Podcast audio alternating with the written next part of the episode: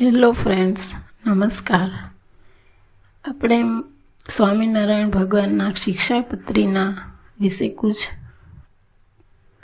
વાત કરીશું. શિક્ષાપત્રીના આરંભ પણ વસંત પંચમીમાં જ થયો હતો. મા મહિનાની સુદ પંચમી એ વસંત પંચમીના નામથી પ્રસિદ્ધ છે. વસંતનો એક અર્થ કરી શકાય એ છે પ્રસન્નતા. એના જીવનમાં પ્રસન્નતા હોય એ જ પરમાત્માને પામી શકે. માટે જ શ્રીમદ ભાગવદ્ ગીતામાં ભગવાન શ્રી કૃષ્ણએ વર્ણવ્યું કે, ઋતુઓમાં વસંત ઋતુ, હું છું. વસંત પંચમીના દિવસે સરસ્વતી માતાજીનું પ્રાગટ્ય થયું હતું. શ્રીમદ દેવી ભાગવતના નવમા સ્કંધ અનુસાર માતાજીનું પહેલું પ્રાગટ્ય ગૌલોકમાં થયું હતું. રાધાજીના કંઠથી સરસ્વતી માતાજી પ્રગટ્યા. માતાજીની પ્રથમ પૂજા ગોલોક શ્રી કૃષ્ણ ભગવાને અને રાધાજીએ કરી અને ત્યાર પછી તમામ દેવોએ સરસ્વતી માતાજીનું પૂજન કર્યું. વસંત પંચમીને દિવસે કોઈ પણ બાળક સરસ્વતી માતાજીનું પૂજન કરે એ તો તે ખૂબ મેઘાવી બને છે.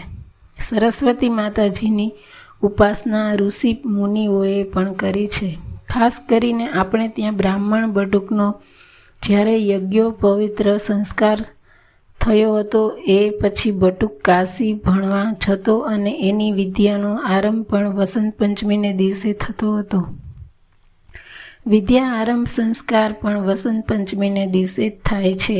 સંગીત શાસ્ત્રમાં વસંત રાગ છે, જેને વસંતના સમયે ખાસ ગાવામાં આવે છે. વિદ્વાનો એવું માને છે કે કામદેવનો પ્રાદુર્ભાવ પણ વસંત પંચમીને દિવસે જ થયો હતો. કામદેવના પત્નીનું નામ રતિ છે અને મિત્રનું નામ વસંત છે.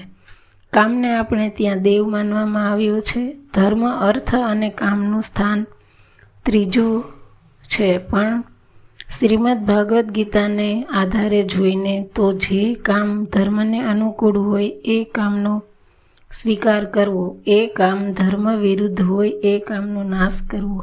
એમ શ્રી કૃષ્ણ ભગવાને અર્જુનને કહ્યું છે, હોળીના મનોરથનો પ્રારંભ પણ વસંત પંચમીથી થાય છે, જે ફાગણ મહિનાની સુદ પંચમી સુધી રહે છે. સ્વામિનારાયણ સંપ્રદાયમાં શિક્ષાપત્રીનો આરંભ પણ વસંત પંચમીને દિવસે જ થયો હતો. અહીં એક વસ્તુ ખાસ જોવા મળે છે કે અક્ષરોમાં વ, કાર અને અમૃત બીજ છે. અર્થાત વ, કાર શબ્દ એ અમૃતવ દ્વા પ્રદાન કરે છે એટલે જ વસંત પંચમી સાથે વ જોડાયો અને શિક્ષાપત્રીનો આરંભ પણ વ કાર શબ્દથી થયો.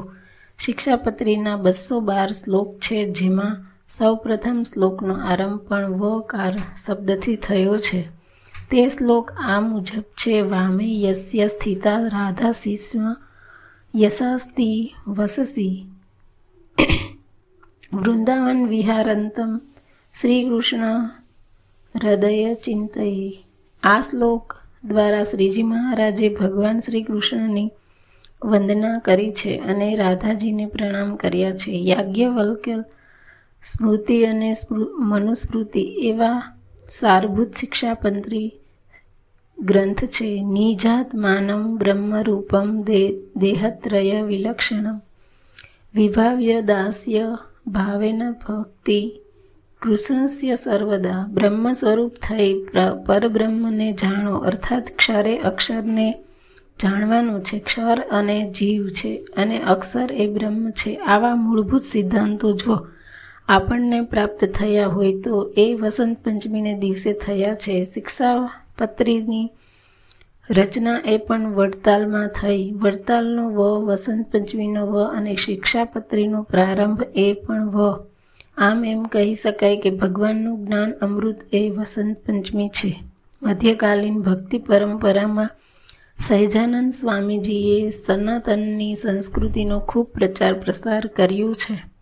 વિવિધ વિવિધ સ્થાનોમાં એમણે ભગવાનના સ્વરૂપો સ્થાપિત કર્યા છે. વસંત પંચમીના દિવસે માતાજીને જો કેળા ધરાવવામાં આવે તો વ્યક્તિ મેઘાવી થાય છે. આમ જ્ઞાનની ઉપાસના અને સંગીત અને વસંત પંચમી જોડાયેલી છે. પ્રસન્નતા એ પ્રભુનો પ્રસાદ છે. માટે જ કોઈ કવિએ કહ્યું છે કે જરા હસતા રમતા જીવો તો જગત બદલાઈ જશે. શિરોએ ભાવ લઈને કહેર કરશો તો જીવન કરમાઈ જશે.